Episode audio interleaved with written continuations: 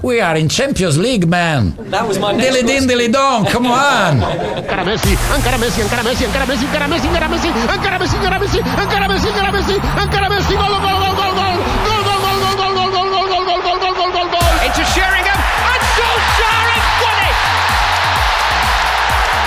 I will love it if we beat them. Love it. This is the Modern Soccer Coach Podcast with Gary Curneen.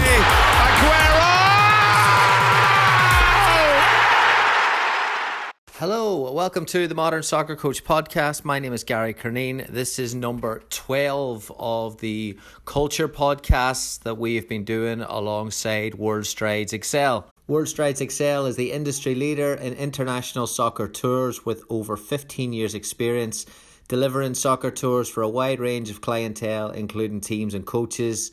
Here's how it works you pick a country or countries and their soccer experts will customize a trip that includes competitive games, training sessions with international coaches, tickets to professional matches, sightseeing, and much more.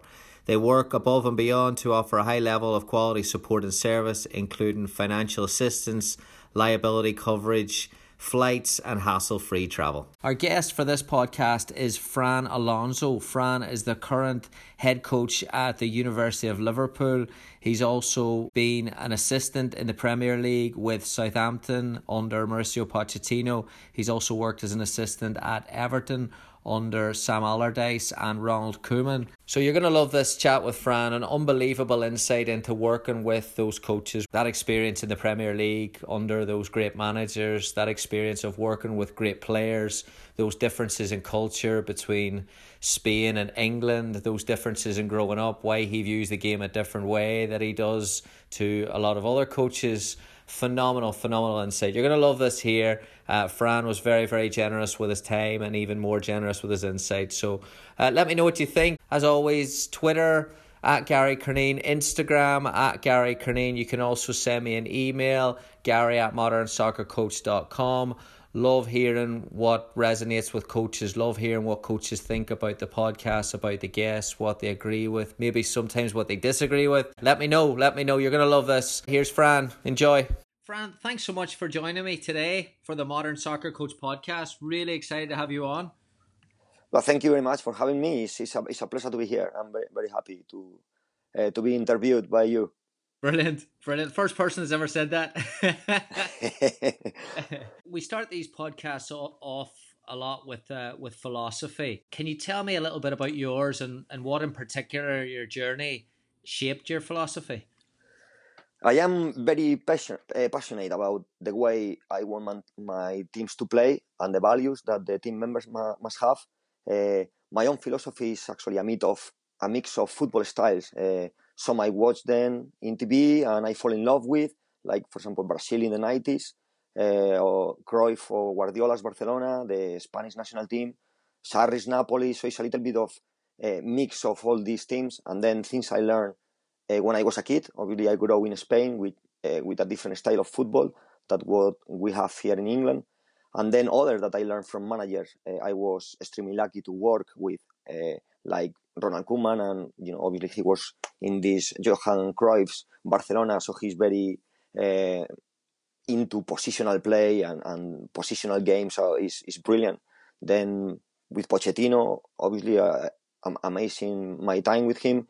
Uh, especially, I will get maybe the pressing patterns from him, which are very, very impressive. Uh, and then even the last one I, I was with with Sam Allardyce, uh, very impressive in, in terms of defending shape and, and and little details in terms of defending. So all of it combined have a massive impact in, in my own philosophy and playing style. As a kid, I remember I read a quote from Socrates that say, "Beauty comes first, victory is secondary. What matters if is joy." And no, I don't know for what particular reason, but it always stuck in my mind. And then, of course, for me, winning is, is as important or, or more than playing beautifully. But I have been always in the chase of both so I like my teams to, you know, if, if my team win, I'm happy. Mm-hmm. If they play well, I'm happy. But if they do both, then I am delighted. so in terms of philosophies, like you know, I like my teams to be very comfortable in possession, very intense without the ball. I believe these two things are actually uh, uh, connected. The better organized you are in possession, the easier it will be to win the ball back if you lose it. Uh, I am obsessed with ball pace, uh, and of course, what you need to do that. Uh, you know, the smallest details in terms of angles of support, distances, the rotation, uh, and all the t- tactical concepts from the positional play uh, that the whole team uh, must know in order to play that way. So, yeah, in my opinion, to be effective coach, you have to have a playing style that you love and you believe in, and then your next job and probably the most challenging one would be to teach it and then inspire your players so they feel as proud and, and they love it as much as you do. Just going back there, you were saying uh, working with Koeman and, and, the influence of Cruyff, and then working with, with Pochettino and the influence of Bielsa, two two of the the greatest football minds, Bielsa and Cruyff. Was there much similarities between those two philosophies? Uh, they they both love good football, um, and that's something that uh, I I was like a sponge with them because they they love good football. They put a lot of uh, emphasis into details. Uh, yeah, Pochettino obviously he's got his own philosophy, but he he's very influenced by Bielsa, who is, as you say, is one of the the, the most brilliant minds in in football. Uh, and then you know, Koeman was working for so many years with, with Johan Cruyff, who for me is probably you know, if I have to name uh, the most inspirational coach uh, all times, he would be probably one of them. So yeah, I feel I feel uh, you cannot imagine how lucky I feel to have been working uh, every day with with especially with these two guys, with other managers as well. Of course, you learn from absolutely everyone, but with these two guys, uh, yeah, I'm very lucky. But what you say, yes, there are there are there are difference. There are the difference in the way they see football and the way they coach football. Um, but the similarities are even bigger, which is the, their love for good football and, and, and of course, uh, for good results. That influence of Spanish football has it's been huge on the Premier League and, and obviously with the success of Barcelona and Spain, world football in general. What do you think Spanish players and coaches love about working the English game?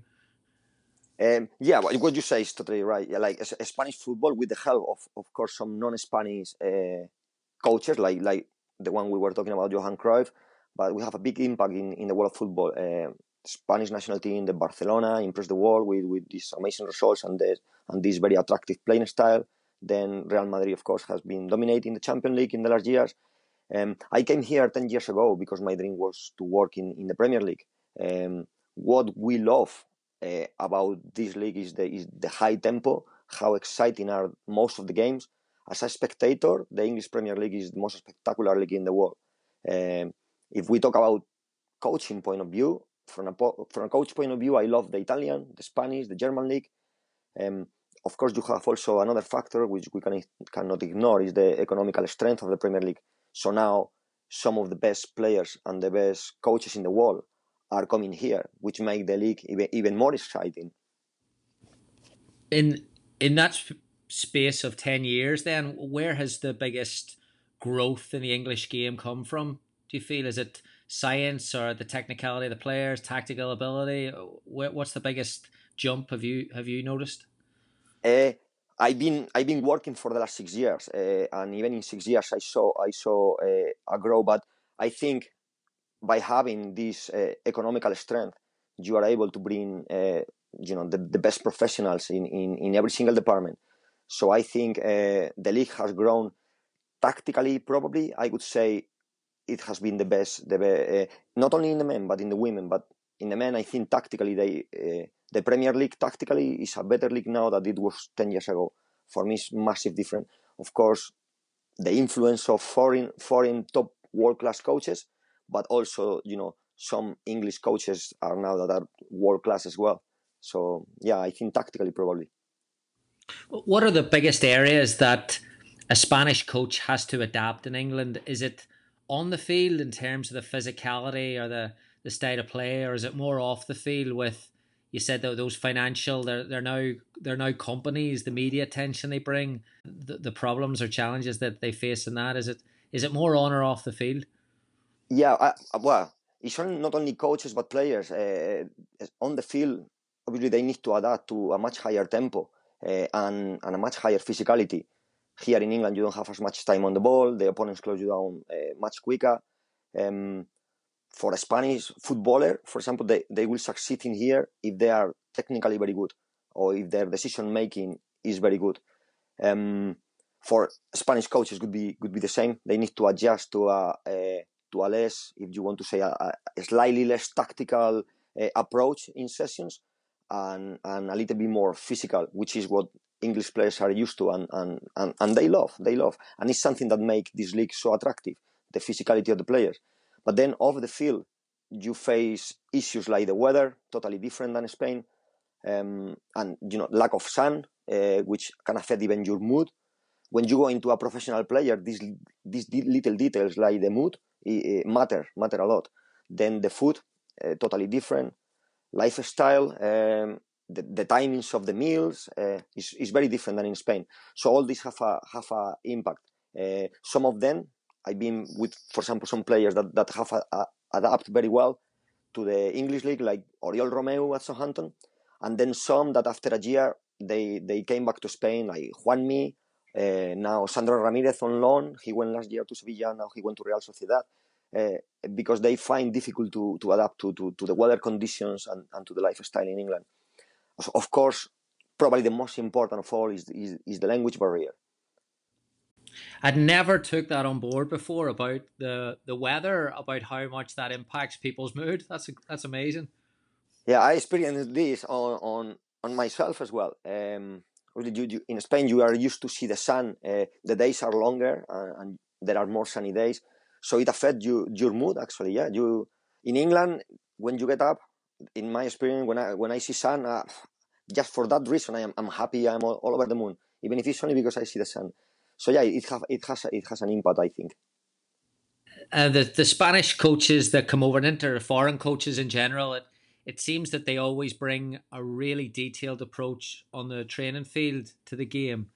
Uh, does the schedule, the, the intensity in terms of match three days, match three days, does that make it difficult to to restrict the work you can do on the training field? Uh, and if so, how does a coach overcome this?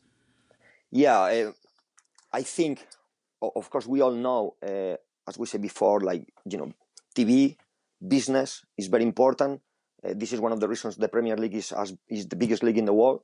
Uh, but if we think only about the athletes and about the teams, is is crazy. Uh, let's be honest, it's crazy, especially over the Christmas period. Uh, so, for example, in Christmas period, for me, the main goal of, of a team is to avoid injuries. At Everton last season, we played December the 23rd, December the 26th, December the 30th, and then 1st of January. So we have four games in just over a week. Uh, so you know during this period, what you can do, is you can do light sessions, you can do tactical uh, light work, you can do rondos, some passing drills, uh, but you know there is no much things with intensity that, that, that you that you can do. Normally, after a game, if a player play 90 or close to 90 minutes, you need 48, 48 hours recovery. But in December, January, sometimes you, you play another game in 48 hours. So so yeah, I think the only way you can overcome this is using first using the whole depth of the squad. You need a, a big squad, and then you need to limit the, the intensity of training. In a way, it can it can work because you can put more focus in, in the tactical detail and do the sessions less intense. But this is a double-sided weapon because sometimes when you when you do sessions without intensity, then some players switch off, and if they switch off in training, they it's, it's possible that they switch off in games, which is something that you want to avoid. So it's to find to find a little bit the balance. I think is this time and with busy schedule is more about working smart than working than working hard. Yeah. Do you think we're reaching a point where coaches are changing their playing styles or systems to to help that there? I've seen with with Liverpool and Klopp, it looks as if they might be, you know, with the game against Man City, it looks as if they were uh, saving some energy? And, and do you think now that you, you have to be a little bit more flexible tactically? What's your thoughts on that? I I I can I cannot really speak for for you know what uh, Jurgen Klopp has done at, at Liverpool or, or, what his thoughts were uh, in the plan. But what I can tell you in my own experience, I like to press high, mm. and I like to press uh, not from physicality but from organization. But you know, pressing is a lot of amount of accelerations, decelerations, high speed running if you got a busy schedule, that affect the way your players and that and that can mean a muscular injury. That mean that can mean a player having a tear. Uh, so yeah, definitely what you say is totally is totally right. You I don't know if they did, but I probably would. You will have to adapt the way you play to maximize the, the opportunity to keep all your players fit and to make sure you keep getting results because at the end of the day um, playing well and pressing high and all, all these are, are, weapons that you have are attractive to spectators but at the end of the day we, we are you know we need to get results. Feedback for for professional players how do they differ from youth players in terms of how they want it? And then how do you differ in terms of how you present it to them? I think uh, providing feedback if it's done right it can be one of the most effective ways to develop a player however some feedback interventions actually do more harm than, than good my own feedback methodology would be very similar to be honest for senior players uh, or for youth players uh, despite the different in age or, or in the different in playing experience at the highest level. Uh, however, however, it could be very different depending on the individual. So for me, the key is to know your players, how they think, how they learn, what they enjoy, what they don't. Uh, of course, I got a general rule. So, for example, if I gonna give uh, positive feedback, verbal feedback, I would do it loud. I will do it with passion, uh, so all can listen, and then you know everyone will normally try to replicate this highlighted behavior or action and that normally helps me to keep the quality and intensity of the exercise or of the session. I found this to be very efficient.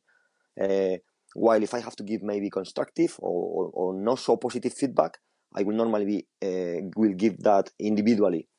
Um, apart from the verbal feedback, I found one of the most powerful tools to provide feedback is, is the use of video analysis, videos from training. Uh, I record everything uh, at any cl- at every club I am. I record every single training session. Uh, games or, or, videos from the opposition. I use it all the time, and it has great positive impact in developing players and also in developing a playing style. The problem I got with this is some players uh, it doesn't work with them. Some players can learn from watching a video. They, they, they actually need to do the work on the pitch. They need to, to learn it. They need to do it and do it over and again, and then they learn it. So that's what I mean by knowing your players uh, so you know what type of feedback they need and, and how often they need it. Um, as example, for in, in Southampton Academy, the boys they, they got an iPad. They, they all, all the players are given an, an iPad, and then they upload indeed in this iPad all the footage from their games. They get involved the parents as well, so they also see it. It's, it's quite it's quite good. Um, so before games, they analyze their own performances and see what they can improve. They, they love it. They, they review it before games. At Everton, two years ago when I, uh, Romelu Lukaku, exactly the same. In the changing room, he will get the analysis before the game, and he he would he get an iPad, and he wants the opposition goalkeeper and the centre backs how many goals they they, they conceded in the in the last weeks, how they conceded, where the ball came from, when they lose. The, so all with detail. But I saw academy under ten player and a top striker known worldwide exactly with the same need of feedback and, and using the a similar method. So for me, rather my personal opinion, rather than do this different in age, of course you don't talk the same to a young player than you will talk to a, a mm, senior player. But this would be in any environment, not only in football. But the need of feedback and the hunger, I can see some 20 year old and some under 10s with exactly the same hunger and the, the exactly the same need from feedback. How does a Spanish player uh, you know, we, we talk around the world, especially on the US, you know, we, we look upon them with so much envy because of their tactical intelligence. Uh, how does a player develop that in Spain with feed, you know, how does a coach kind of lift their, their game knowledge? Is it through feedback or is it through the training or is it a little bit of everything?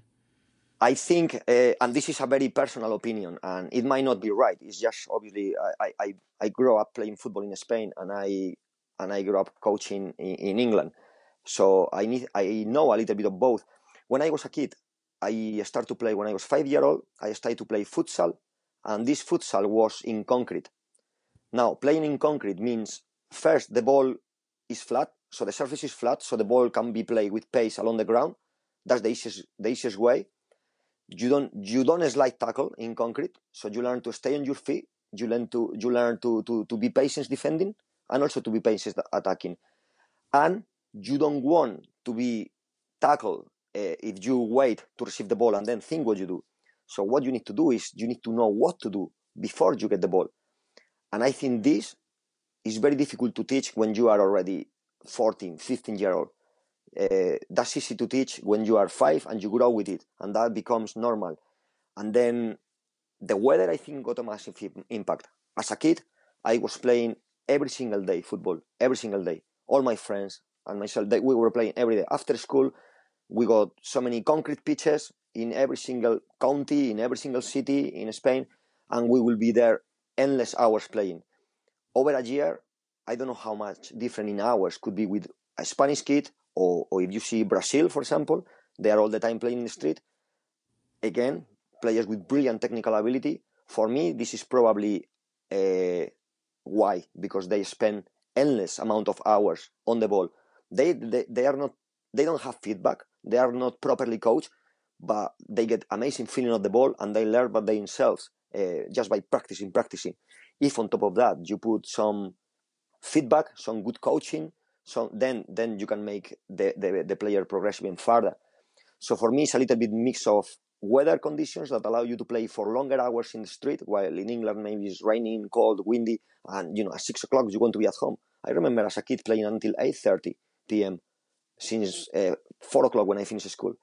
So a little bit of weather, a little bit of the surface you play here, because here the kids, not all of them, in academy level the pitch are, the pitches are very good, but grassroots level the pitches are bubbly. Uh, you know the parents they all go. In england you are so passionate about football everyone is passionate about football which means you know they care a lot about their kids they care about not losing. So and the kids don't want to lose the ball. They won't risk trying to play from the back in a bubbly pitch because you are very likely to lose the ball while if you play in concrete you know it's very easy to put pace on that ball uh, in a bubbly pitch weather with paddles is is more difficult.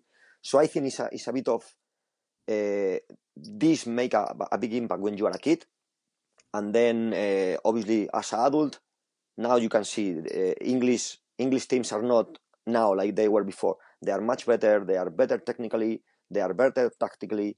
You can see the the work has been done in england is is starting to pay to pay dividends but it wasn't like that before and that's why i think the spanish or maybe the brazilians technically and tactically are a little bit more aware.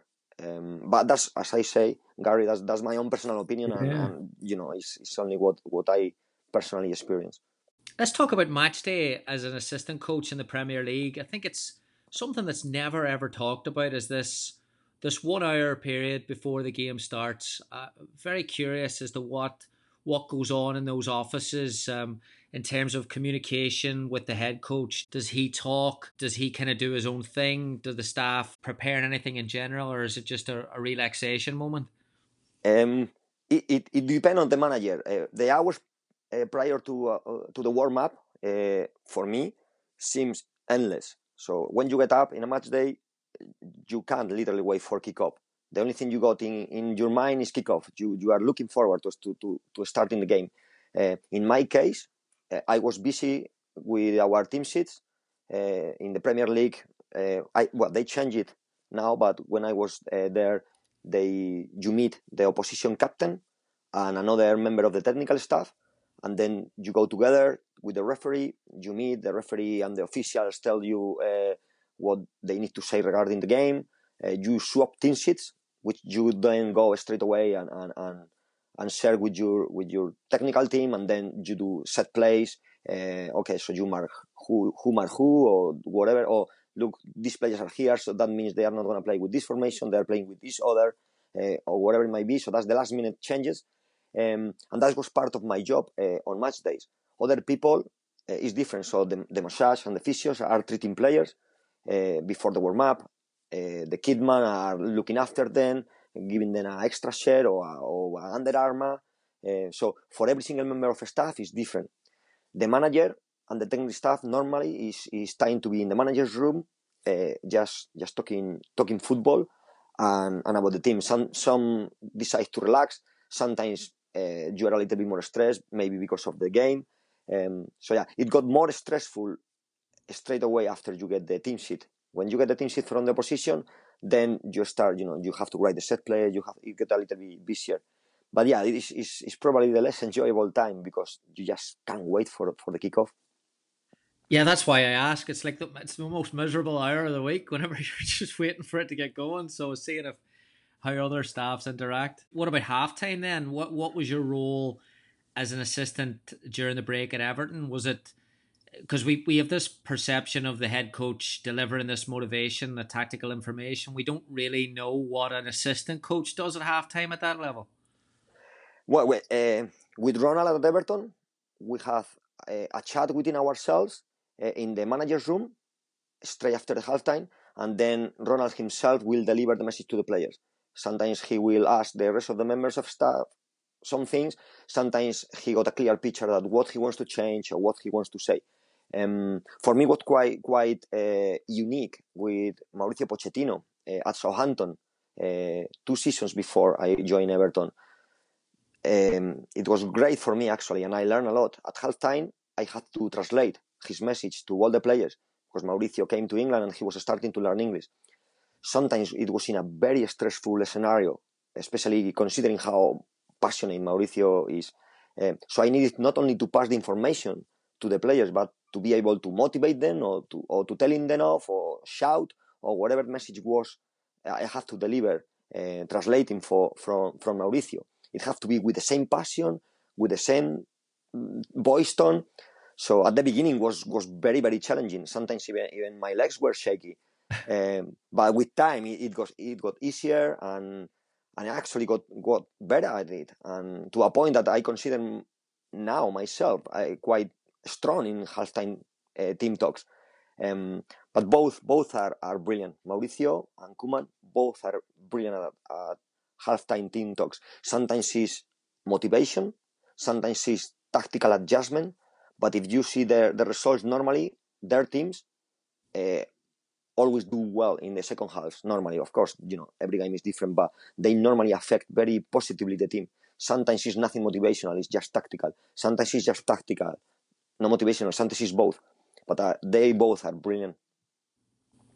Wow, that's talk about getting pushed out of your comfort zone. I, I can't imagine what that experience was like. yeah, honestly, uh, legs shaking the, the first time. Uh, you know, telling off players that that oh, this yeah, but very very good experience, very good experience. I'm happy I can now share this type of experience with uh, with with everyone, and I didn't get sacked from, from it, so it, it, it was good. what about after the game? Then is it a case of you know, as a staff, is it a case of getting straight to breaking it down, or is there a cooling off period for the staff before you look at it? Uh, again, Gary, this is depending on, on the manager uh, and also depending on the group of players. For me personally, I like I normally like to give my players a few minutes to cool down before I talk, give them a few minutes to reflect on it, uh, not too long so they don't forget what's going on or what I want to talk to them about. Um, and then, as a general rule, which is my change, depending on the game, but the, if the result was very good, uh, it's easy to be positive and, and, and then tell them uh, also a couple of things that they didn't do as well because you know it won't uh, affect the team morale because they are happy because they won. So you use this moment to maybe tell them a couple of things that need to be improved. Uh, and you know they are still happy and they are still proud and they are still believing in your working methodology and, and your philosophy. Now, if the result is not good, I prefer to to uh, to cut the, the speech short. Let the players calm down, uh, reflect themselves. Sometimes even maybe uh, wait until the next day or next training day to talk, maybe using the video as well. But after a defeat, for me, the most important thing is, is to get the team morale high as soon as possible, thinking mainly about, about, the, about the next game. And let's be honest, when you do, when you do something wrong, when you play bad, do you really need somebody to remind you or to tell you? If I make a mistake when I was playing, if I made a mistake, I knew I made a mistake. And I didn't need my coach to tell me you make a mistake. Well, I know I made a mistake. So yeah, I think the most important thing is to pick to pick uh, yourself up as quick as possible and, and, and think about the next game. Obviously, you cannot always stick to the plan because especially in the Premier League, there are so many other fa- factors: position on the table, team spirit, the pressure that you can have because maybe you know you you haven't win for a couple of games. Uh, so emotions sometimes take charge, and you cannot stick to to your to what you thought is correct in the first place. You maintained your role as technical director for Southampton Women whenever you were working with Everton. How did you manage to balance those roles? Because the, they're not close together, right? There's, there's about three, four hours away. So, how did you how did you pull that off? Um, the Southampton Women's Project was be- very close to my heart. Uh, I, I felt, you know, we achieved a lot uh, with the team and we have a, a, extraordinary chemistry. I have always been very passionate about the women game. So for me, it was so difficult, extremely difficult to leave all of this behind. So when Everton offer came, I felt very guilty to leave uh, my role as a first team manager at Southampton Women. After a fantastic, a fantastic season, we, we won the the league, uh, losing only one game. We we lost uh, in the in the cup final against a team a division higher. So I agreed with the club that I would keep involved with them as technical director and, and continue to help to develop our philosophy alongside my assistant manager, who then will become the new manager, who, and I'm still the manager now. So basically, my, my role w- would be like uh, helping the coaching staff with sessions and practices to develop our already installed playing style and periodization of the season with a clear focus in training in the way we wanted play.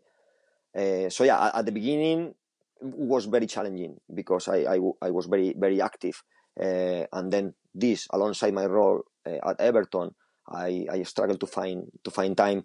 Uh, I just went there a couple of times, so most of the time was through uh, sending videos or sending diagrams uh, or, or, or, having uh, telephone conversations. But it became easier as the manager and most of the coaches that we have there, they start to know perfectly and embrace the, the, the, philosophy that we have at the club. Uh, so, so then it became easier, and for me, was just more occasionally support rather than involvement every day. Um, but then, you know, it, it, worked very well because the results of the club for the last five years speak for, for themselves. There is no one single season in the last five that they lost more than one game in the league, and they have two promotions. They won the cup twice, so it's, it's been unbelievable success in the club. Mm, fantastic. We we recently had a podcast with uh, Stephanie McCaffrey, a professional player over here, and she talked about how every level of the game required a better version of yourself. That as you progress through youth to college to pro to national team, the challenges grew higher and higher. Uh, do you think the same applies for coaches?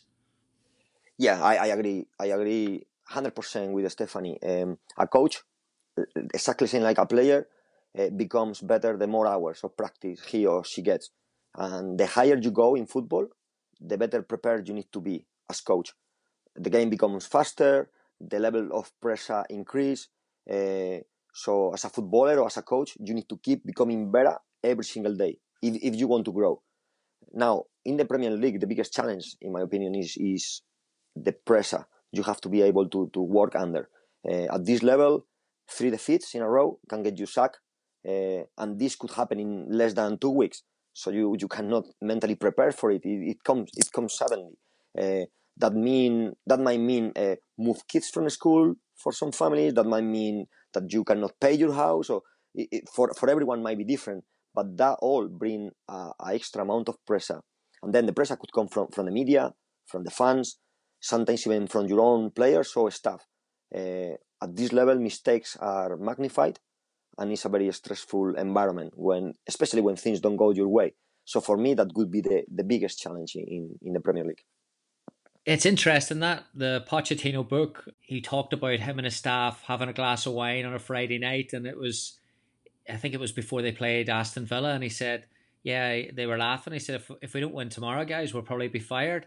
And it just made me, I kind of perked up because I, I, could, I didn't think coaches actually talked that way, but it sounds like they do.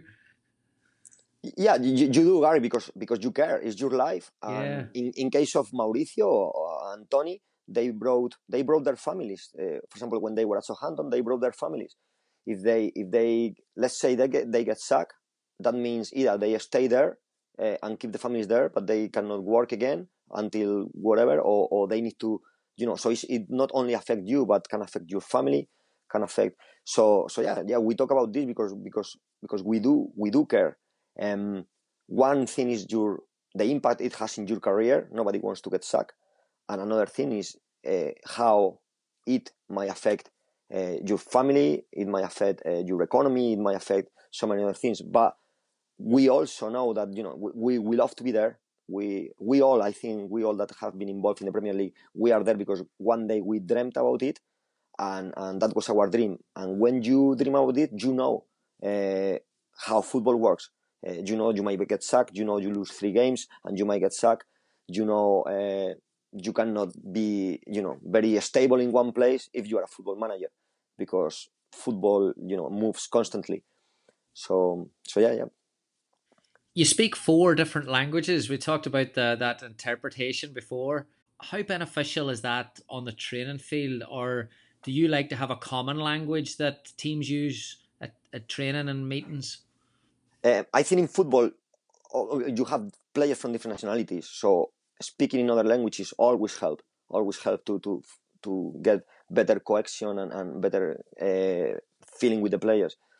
Uh, so far, I've been able to provide some linguistic support to so many Spanish-speaking players uh, like Gaston Ramirez, uh, Juanmi, Joel Robles, Sandro, um, so amongst others. So in my in my case, actually, speaking languages changed changed my life because I first came on board with the first team at Southampton because Gaston Ramirez needed a translator, and at the time I spoke bo- both languages, Spanish and English, and I was a qualified coach. So they brought me into the dressing room then, of course, after a few months, when Pochettino came in, then he offered me a full-time first-team coaching assistant role, and so I might have done something right. But, but yes, uh, answering your question in football, when you work for a while with a team, you start to form your own tactical vocabulary that everyone knows and everyone gets familiar with, regardless of the nationality. Um, I use some terms, for example, in my coaching, that I don't know actually if they made a lot of sense in English, but I use them, and the players. I, I did so many presentation of them. The players know exactly what I mean by them. Uh, so we use, for example, attract to release, uh, which I don't know actually if it's a, if it's an English term, but that means you know we are not allowed to play long when we when they are not pressing us because we want to play short, little short passes in right, right angles to attract the opposition and then when the opposition are dragged into the area we are, then we then we will play long. Then we will play long. That will be done in rondos, for example, as well. You don't play rondo to the opposite side unless they are pressing you in this side. So you know these tactical concepts, people get familiar, players get familiar with it.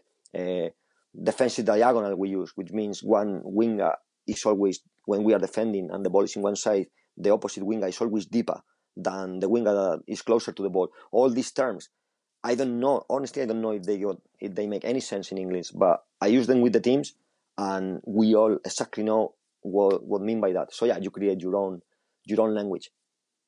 Kind of speaking on the going on that term in in an interview with Jen O'Neill at She Kicks before the season, she asked you, you know, how have you enjoyed your pre-season, and you replied, the girls have worked hard. They all had programs to do specific to their position and level of form. Can you talk a little bit about how you gave players those separate programs for each position and was this done physically or was it done with a technical focus? Um, so during the off season uh, i normally set them three phases. A program uh, with three phases. So they don't let their aerobic capacity and anaerobic lactic capacity decay too much between seasons. So when the season finishes uh, normally i give them uh, two weeks of total rest sometimes week and a half, depending on how long off season we got.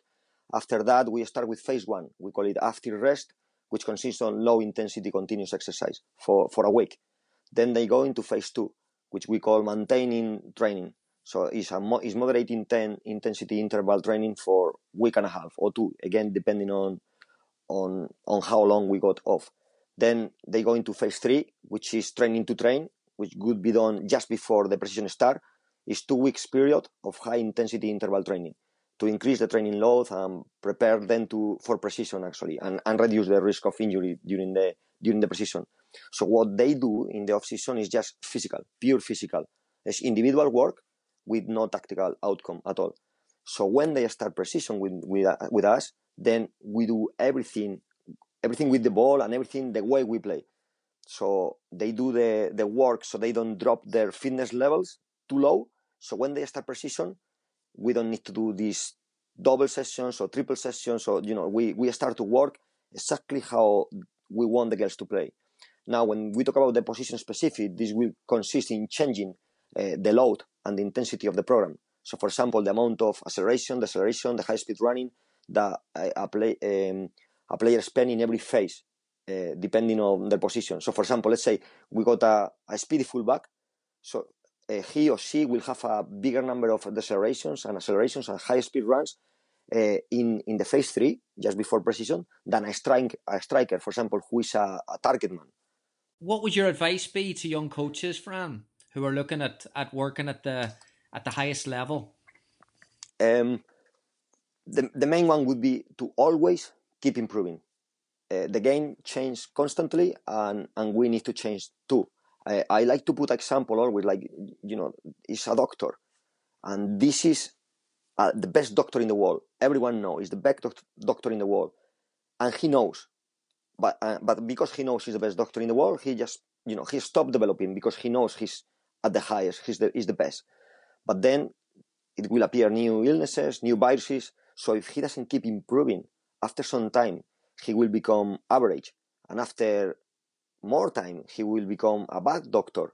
Not necessarily because he know less than he did before, but because he doesn't know more. And there are, as we say, we are now new viruses, and so you need to always keep improving.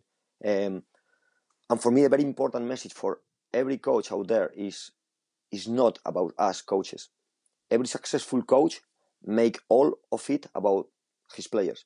So you know, we are not, it's important that we know that we are not in charge of them, but we are in charge of changing their lives or maybe changing their football careers in a positive manner, uh, which means we are responsible for developing them.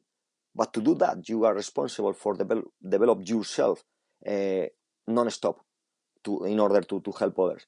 So always, for me, always keep improving every single day. That's why the best coaches love, absolutely love with all their heart what they do. Because otherwise, there is no way that if you don't love what you do, you can keep improving and improving and improving every single day. How do you look to improve as a coach, or what? What's your your main sources? Is it is it coaching trips? Do you have mentors? Is it reading? What in particular? Um, well, my main source would be uh, Gary Curneen quotes in Twitter and, and, and his books.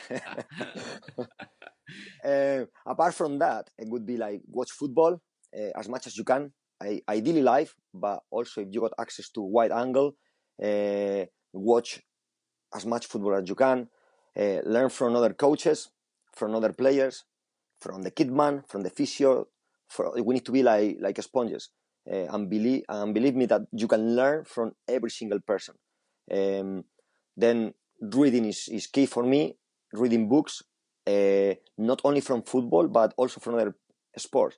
I'm now reading actually one book. It's called "The Score Take Takes Care of Itself." It's about the life of Bill Walsh, uh, mm. one of the most successful NFL coaches, and I, I am fascinated by, by the amazing knowledge and leadership uh, skills that he had. How he came to the 49ers and changed everything uh, to be the best they could be. Uh, he he talked about how he worked with the with the receptionist, how he worked with the housekeeper, how he worked with everyone, so everyone was perfect at, at their job uh, with a common goal. It's, it's very very inspirational. And then one very good tool I use I use with players, so I put videos there. Uh, they give me feedback, and so it's YouTube, YouTube if I, uh, or any video um, tool. But YouTube is very powerful. I use it a lot uh, to watch videos um, there are great videos there on leadership, uh, how to effective effective communicate. As you see, I, I, have to I have to watch a few more on on that uh, area, and how to motivate others or how to inspire people.